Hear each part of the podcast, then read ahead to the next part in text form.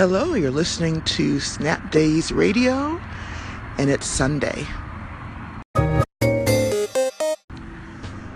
The background noises you hear are because I am sitting on my favorite bench before I head into the office this morning. So you're hearing some traffic from the street, some crickets, perhaps the occasional bird. I wanted to ask you guys have you checked out the new 3D Bitmoji? I think they're awesome. However, there's always a pro and a con to everything, right? I don't know what a con would be for an animated 3D Bitmoji. However, I will say that although most people seem to really like them, they are scripted. They're pre scripted, meaning that there's a little story for each of them and it's the same story no matter who is posting that 3D Bitmoji. So what you do is you go to your lenses like you normally would and choose the 3D Bitmoji that you want to use right now because they're featured. They're amongst the first few Bitmoji generally that you choose among. Um, the scripts I've seen so far, and I haven't seen the ones today yet, um, but they have one that's playing a guitar and then uh, makes an error and the and looks kind of sheepish and then trips over the guitar trying to make a, an exit. There's another one where uh, you're doing a, a yoga move on a mat and you fall down, and then there's a butterfly it being uh, disruptive, and the yoga person gets upset and starts running around trying to catch the butterfly and collapses that one's amusing. Uh, and there's others. I, I think that you kind of get the you get the idea. They're they're little scripted stories, and the Bitmoji acting them out, of course, is you. So, I guess that is where the issue lies instead of being able to make your emoji do what you want it to do, your emoji is limited to the various scripts that you choose. It's still cool, and I think it's a way for uh, Snapchat to show you the capabilities, and perhaps the future Bitmoji will be animated in the ways that we choose. If you guys have heard of the app Gabsee, G A B S E E, uh, if you haven't heard of it, I suggest that you check it out this is what I think Snapchat should be headed towards.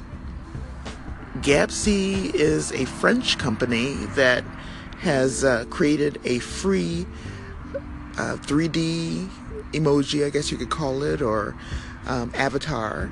And they've had this app out for a while. I mean, I've, I've, I got it earlier this year. And basically, it's the, a similar premise. You create a an avatar that looks like you, and you can actually choose scripted behaviors for this avatar to enact. So uh, it can write graffiti on a wall, and you choose the graffiti that you wanted to put up there, which I think is excellent. Uh, they it also dances. It, it, it there's maybe a dozen or more now uh, of scripted actions. I think that if Snapchat incorporates this idea into the 3D Bitmoji, we'll have a real winner. Right now, it's it's it's awesome. It's great to play with. I, if you look at Twitter and do um, 3D Bitmoji or Bitmoji or even Animoji, which is uh, a misnomer because that's actually the name for Apple's animated emoji. Um, but it, but people are using that incorrectly. But you can use all three of those as hashtags and search for what people have done with their Bitmoji uh, I think it's uh, it's pretty cool. I like it. So I'm wondering what you guys think of it. Have you used it yet? What are some unique ways that you could put this into play right now as they exist? And if they do make them a little more, um, I don't know, if, if you can script your own actions into it or choose amongst a variety of scripts, how do you think that would be useful in making your Snapchat posts more interesting or amusing? Let me know.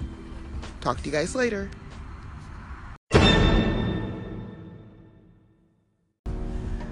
One of the things I love about Sundays on Snapchat is the number of worship stories I see.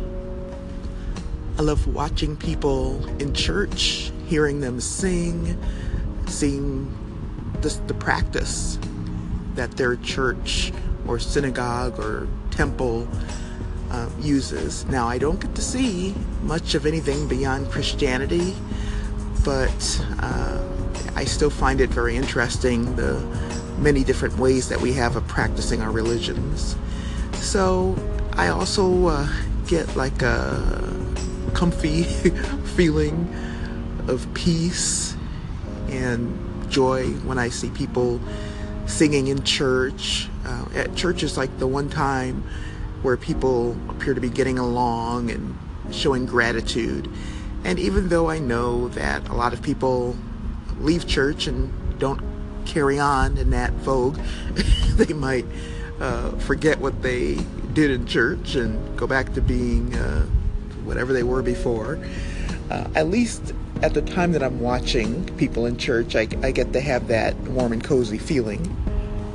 I really encourage people to show their worship if they can.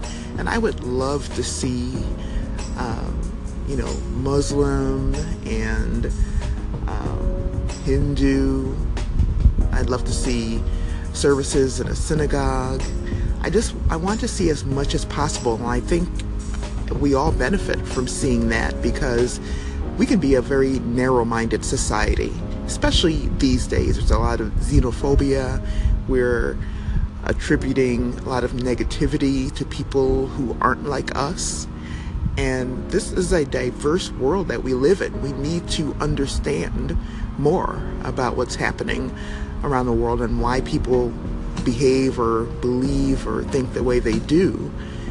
And Snapchat and other media, social media, allow us to see that, allow us to learn firsthand to me, that's the best way to learn. It's firsthand, not through necessarily uh, journalism, even though obviously journalists can do award winning work in bringing us information like that. But when it's personalized, when I'm showing you what's happening in my church or, you know, talking about what it's like to have certain religious beliefs, I think it's more meaningful that way, more impactful, and more more approachable and maybe non less threatening. I was going to say non-threatening, but some people are are always going to be threatened by beliefs that aren't their own.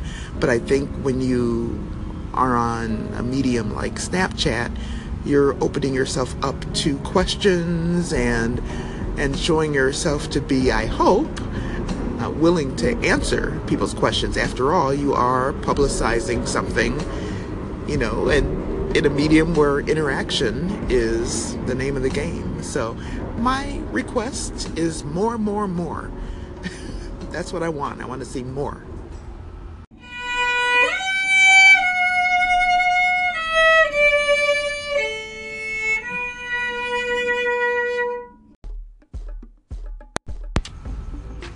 Have you checked out Sundays on the Snap Days directory yet? If not, just go to your Facebook Messenger and look for Snapdays using the same logo that I use on Anchor. And you can also go to the Discover tab that's on the bottom right of the Messenger app. And I think you'll find Snapdays under um, Lifestyle, I think it's called, or Entertainment. Anyway, we have a few interesting listings for Sunday. We could use more, so if you know of any that are not listed, please let me know. Today I want to feature Tea and Tomes. That is the Snapchat activity that Amber Camille hosts every week. And in it, she drinks some tea, as you can guess, and she reviews some books, which is where the tomes part comes from. Amber is one of those multi talented snappers. This is somebody who can act, she can sing, She's artistic in every way and very, very well respected and liked in the Snapchat community and beyond. Amber was actually a guest of ChatSnap this week or this past week. So if you go to Twitter and look up the hashtag ChatSnap, you'll see where Amber Camille was a guest. She's Amber Nore, N O R E, but her Snapchat name is Amber Camille. If you look her up there, you'll find um, the segment where she was the guest and answered questions. And of course, I told you guys about ChatSnap, where questions are asked and we're all invited to pipe in and, and answer. Great way to meet other snappers, and of course, a great way to learn about the guest who is featured, to learn more about that person.